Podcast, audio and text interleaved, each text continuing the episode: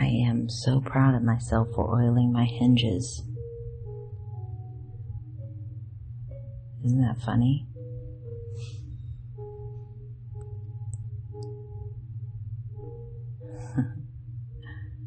I hope you all slept good. I slept good.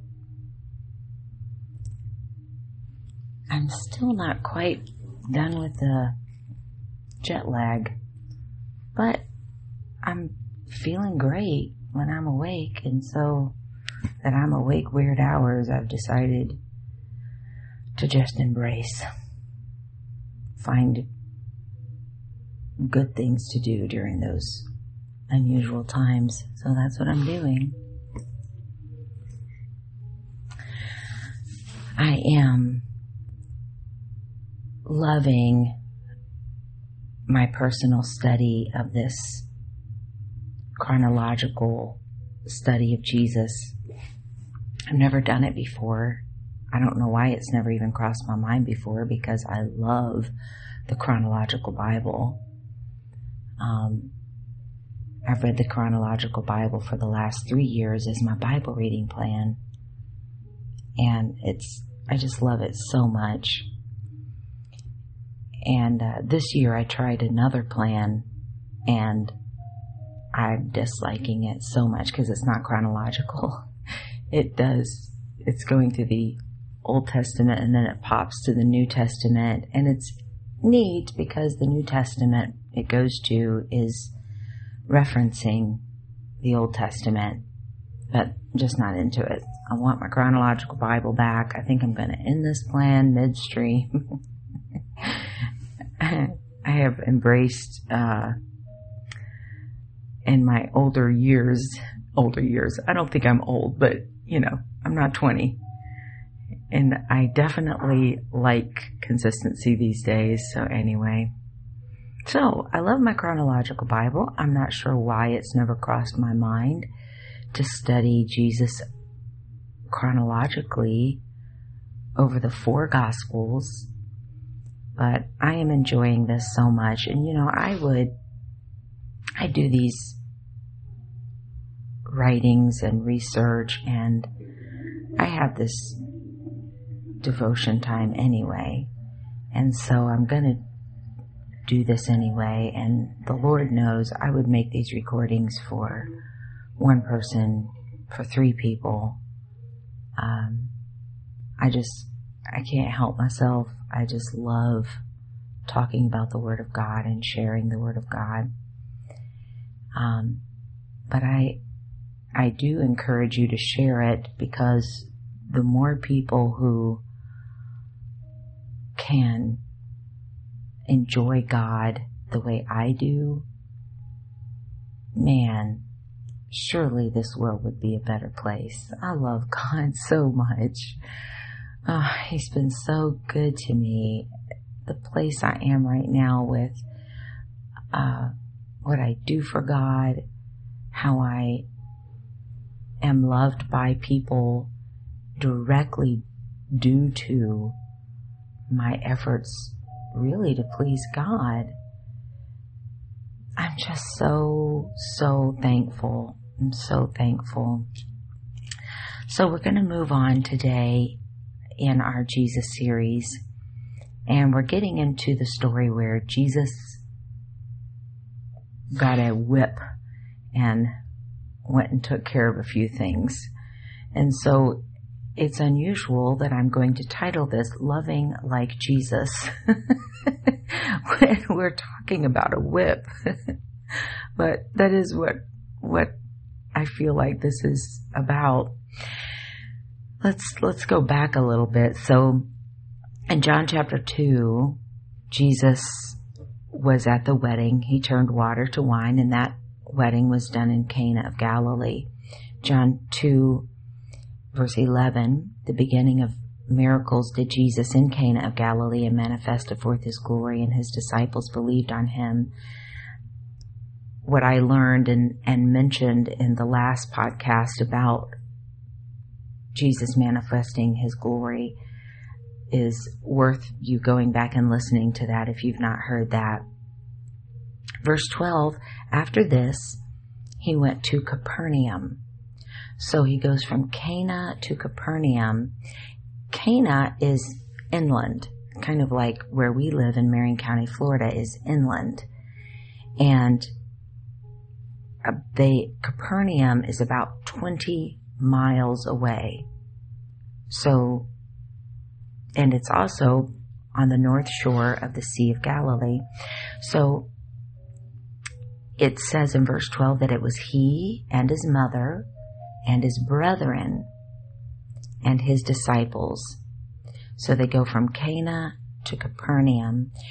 And in talking about loving like Jesus, I want to point out that this was a natural method that Jesus used to influence his disciples, to convey direction and insight.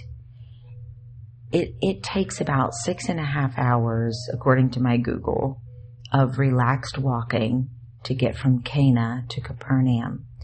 So we're talking about a day of walking together. And the kinds of things you can learn about each other when you spend this kind of time together. You can learn about each other over a cup of coffee, but you take a trip together and you learn a whole new level about people when you take a trip together. And six and a half hours of relaxed walking, you think about those disciples and and Jesus and Jesus' brothers and Mary, the the way conversations, people kind of move in and out of different circles and different conversations and move from the back to the front and to the middle. Oh, the absolute wealth of of conversation that happened then. And um, Matthew 13:55 and Mark 6:3 name Jesus family members. Oh. So Star is joining us this morning. Um, she's Morgan just left. I guess she's trying to figure out what Morgan's doing.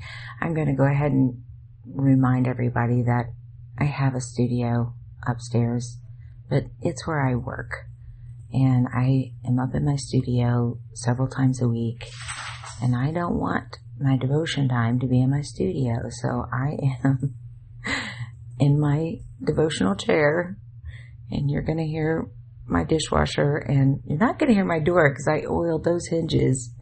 But I do have Marco by my side here and you might hear Star. She's the loud one. She also has a jingle on her collar. So you're going to hear them from time to time and that's just how it's going to be. So let's look at who these people are because um, it's surprising to me that people do not know that Mary did not continue as a virgin. What made her birth of Jesus miraculous is that it was a virgin birth.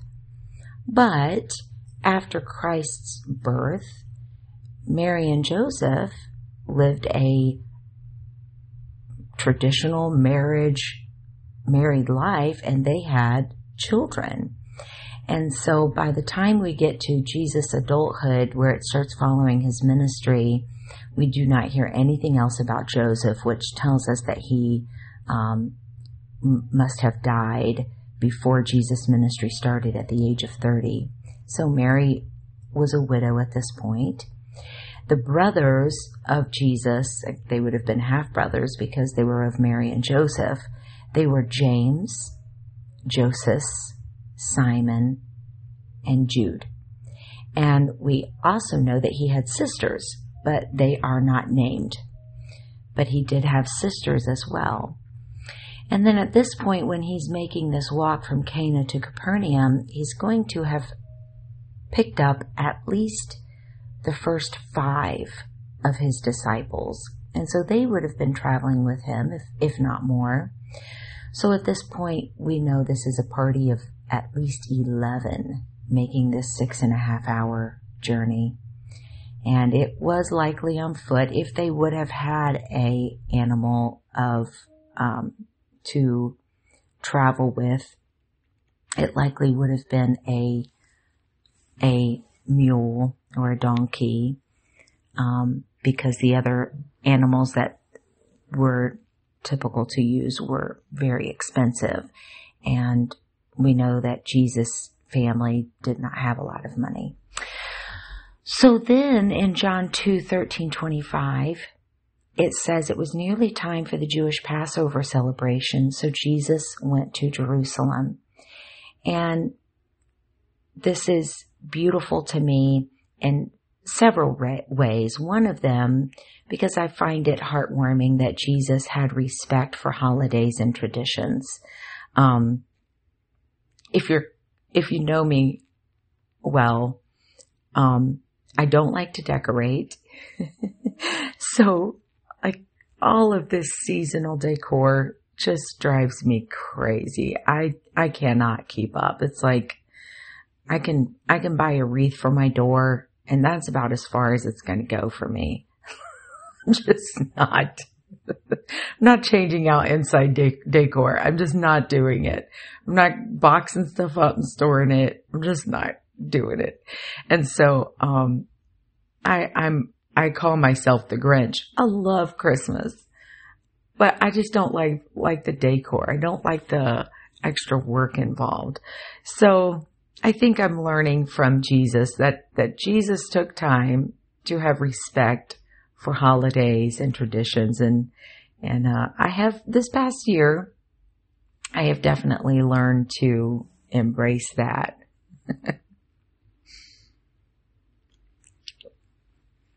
and then it's especially sweet that, and uh, sweet, sweet is a, a very feminine word, I guess. It's deep.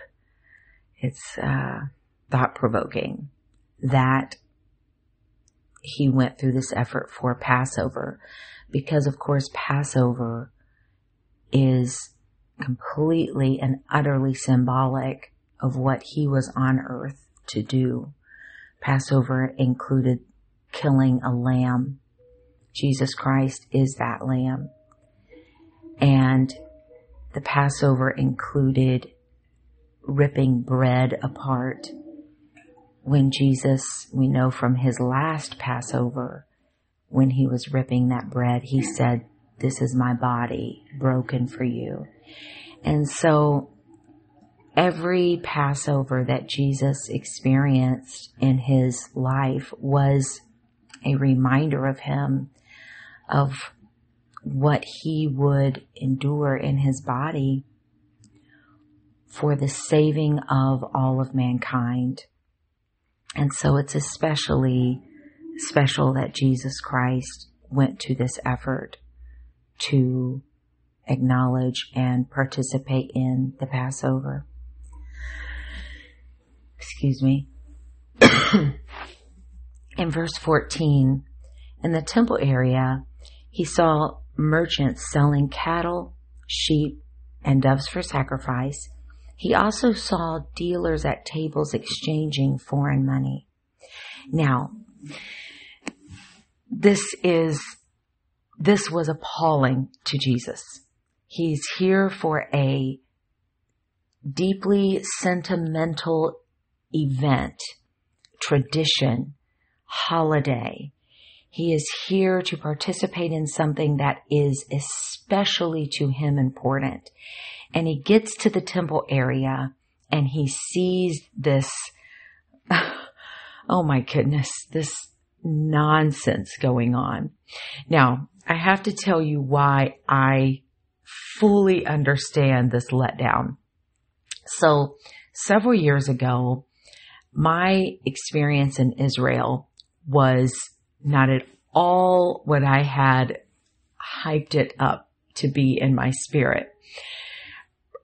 So I went on a Mediterranean cruise with my parents. There was a large group of us that went. It was for my parents, parents, I believe it was their 30th wedding anniversary. They, they, it was this big, beautiful event. And I had been fasting and praying leading up to our entrance into Israel. Like this was going to be every, it was actually called the, the Holy Land Cruise because every port that we stopped in was a biblical port. So we started in Athens and we went to um, Turkey, um, anyway, every port was a biblical port. And so every port had, we went to the Isle of Patmos, for instance. Every port had significance at it. But I had been just like putting all of my hope and excitement and sentiment into the Israel port. I was so excited. no one had prepared me that the population of Israel in general, it's just like every other town. You know, they're not extra spiritual over there. They're not, as a matter of fact, atheism is, is huge in Israel. And, you know, I just wasn't prepared for modern life. I just was my head was all geared up into this very spiritual Jesus. I'm going to walk where Jesus walked. I was so excited. And I walked out, out of a prayer meeting in my cabin onto the bow of this cruise ship. And the first thing I see is this huge modern factory with the word D-A-G-A-N, Dagon. Now, I don't know how many of the modern people know this, but I knew the name Dagon because that was the name of the Philistines' god. and so, you know, when the Philistines took the Ark of the Covenant in battle and they put it in their temple and then their god Dagon, you know, like his eh, parts of the statue fell off and it happened again and then they sent the Ark of the Covenant back. I knew the name Dagon from that.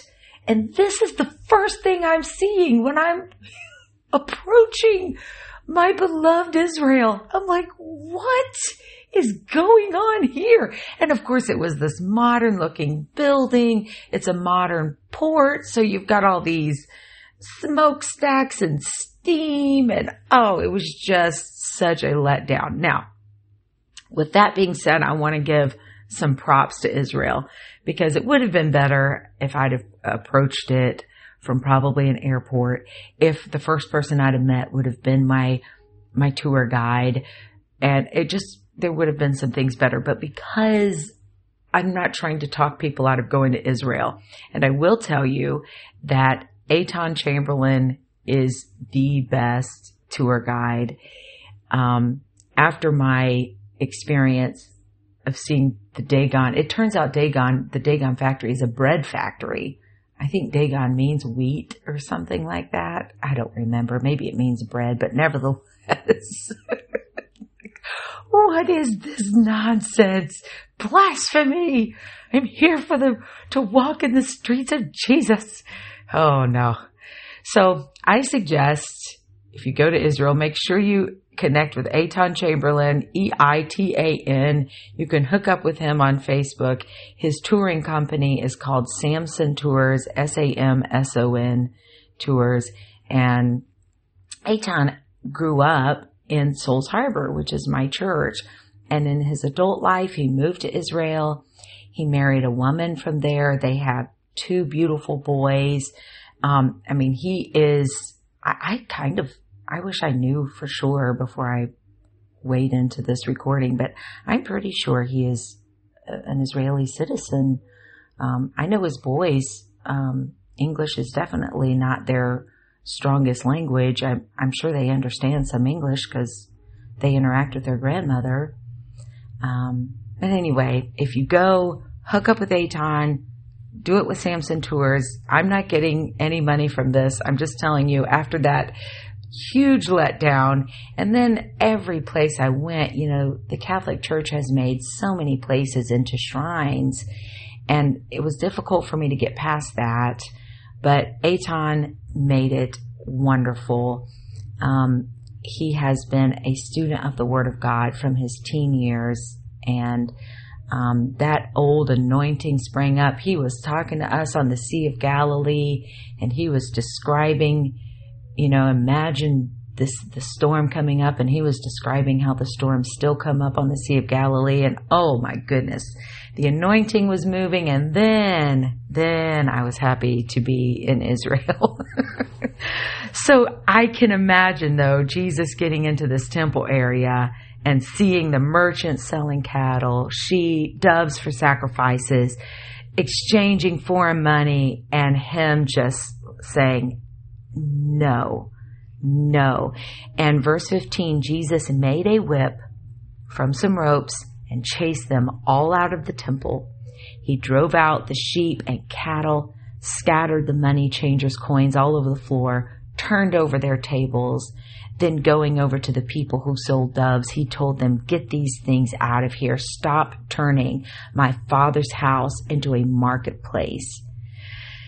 And so that is a, a passionate response to this deeply religious place. You know, don't forget Jesus was here to experience a a holiday, a tradition of Passover that was representative of what he came to earth for, why he came to earth. And so that he would have this emotional response is is a no-brainer. And we our society, by we I mean our our our American culture, we see fit to make signs and stand in front of abortion clinics and scream and holler for them to close down those clinics. And I am thankful for every one of those people and the passion that they have to make their voice heard in that arena. And then you've got the other side that that also scream and holler and rant in the streets wanting abortions and then every other kind of thing that people get in the streets for and they show their intense emotion about this this occurrence that's happening in the society and they want to do something about it. And I say that we need to allow spiritual leadership to show their passion because their passion stems from the Lord's passion. They love the things of God and therefore the men and women of God need to take authority and to call for repentance and we need to allow them the freedom to do that. If you've got a pastor that is willing to get in the pulpit and call for repentance in a very passionate way with a lifted voice, with a stomp of his foot, with a, a, a demonstrative uh, physical behavior, you need to thank God that you have someone who is willing to take on this same passion that Jesus Christ himself took on and say, my house shall be called a house of prayer. You have made it into a den of thieves, and this is not appropriate. This is not appropriate. When Jesus had this reaction, verse 17, it says, Then his disciples remembered this prophecy from the scriptures. Passion for God's house will consume me. The zeal of my Father's house has eaten me up. And that's a, a direct quote of Psalms 69 verse 9. The zeal of thine house hath eaten me up. In verse 18, the Jewish leaders demanded, What are you doing? If God gave you authority to do this, show us a miraculous sign to prove it. And, and this is, interesting because they demanded, show us a miraculous sign to prove it. And Jesus, his response to that miraculous sign was, all right. Verse 19, destroy this temple and in three days I will raise it up. In verse 20, they, they exclaimed, it's taken 46 years to build this temple and you're going to rebuild it in three days. They didn't realize that Jesus, when he said this temple, he was talking about his own body and uh, verse 22 says, After he was raised from the dead, his disciples remembered that he had said this. His disciples, three years after this, this is the beginning of Christ's ministry. Jesus had just performed his first miracle of turning water to wine. Then they made that walk to Capernaum, and then they came to Jerusalem for Passover. And so this is at the beginning of the disciples' relationship with Jesus. And then three and a half years later, they remembered that Jesus had said, in three days I will raise it up again. And so I want to remind us as we are living for God, we will read scripture, we will hear someone prophesy, we will hear a word go forth from the pulpit, and, and we may not understand it, right then. But you've got to stay faithful through it all before understanding comes.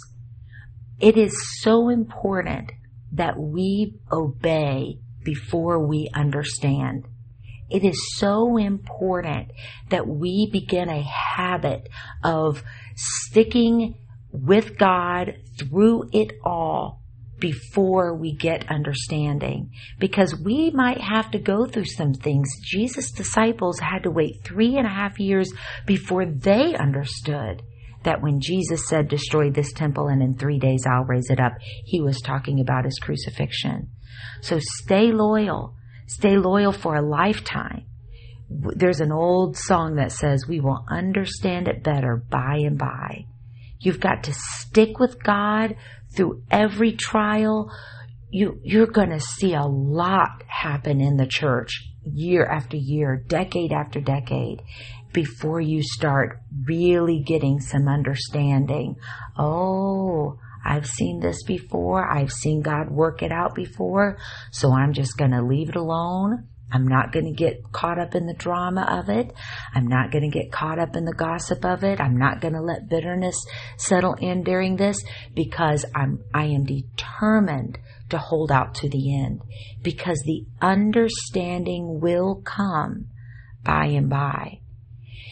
And, you know, Jesus said, when they said, show us a miraculous sign to prove you've got the power, to, the authority to do this, Jesus, Jesus said to them, the ultimate miracle that you're going to see is in three days I'm going to rise again. And yet in verse 23, we see that Jesus did actually begin to do some miraculous signs. Verse 23 says, Because of the miraculous signs Jesus did in Jerusalem at the Passover celebration, many began to trust in him. So Jesus did perform the miraculous. And therefore he did prove that he had the authority to walk into that temple and do what he did. But verses 24 and 25 speak to us as we are living for God and, and as we are trying to love people the way Jesus loved people. You know, him going into that temple and driving out those, those people who were not behaving properly in the house of God, that was an act of love. That he was calling them to a state of repentance was an act of love. He was demonstrating not only to those people that they needed to get their behavior right, but he was demonstrating to every onlooker, this is not the right behavior. And I love you enough to make a scene to show you this is not the right behavior. But verses 24 and 25 go on to show an even bigger kind of love. Because verse 24 says, But Jesus didn't trust them because he knew human nature. Verse 25, No one needed to tell him what mankind was really like. Jesus was God manifest in the flesh. He had been seeing the failure of humanity from Eve and Adam all the way through. No one needed to tell Jesus, these people are not going to love you. These people are going to end up crucifying you.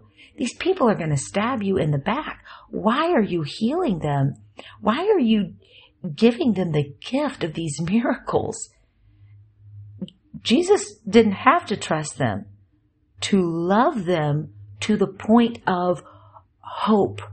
I hope you get your heart right. I hope you'll get your attitude right. No one needed to tell him what mankind was like. He was the I am. And so the same goes for us. We don't love people because of how perfectly they love us. We don't teach them because of how uh, uh, perfect they are, how holy they are. We don't fellowship with them because they've got all their ducks in a row. No, no, we are being Christ's hands. We are trying to be like Christ. Christians, we are trying to be like Christ. And therefore, we're going to love people the way Jesus loved people. People are people. Teach them anyway. People are people. Love them anyway. People are people. Fellowship with them anyway. People are people. Give your life for them anyway. We are trying to be like Christ.